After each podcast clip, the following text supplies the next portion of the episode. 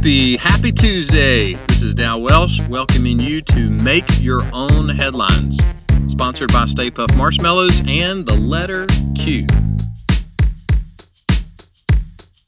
So, what's the strangest thing you think you'll hear today? What if you go walking down Main Street of your town around lunch and suddenly hear Rocking Around the Christmas Tree blaring at one of the local businesses? Now, that'd be a little odd for the last week of August.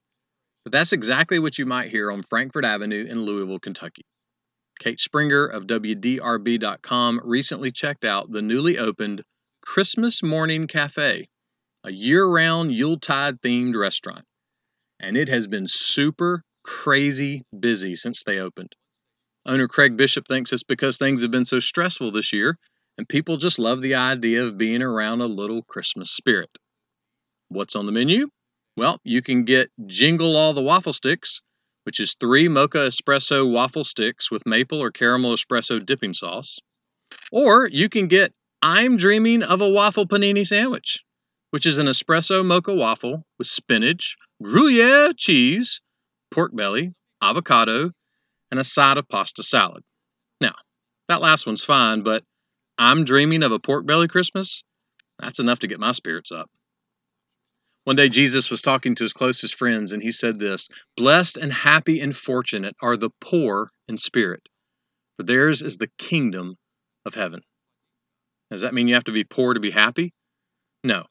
It means that even if you don't get a pork belly waffle panini in Louisville, there is still a way for you to have Christmas spirit all year long.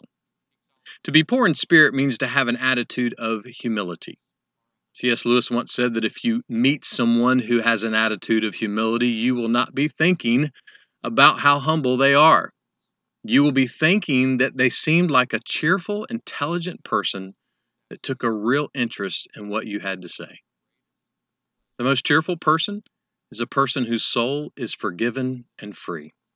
Because that person realizes, as the old song says, that the love of Jesus is so amazing and so divine that it demands our life, our soul, our all.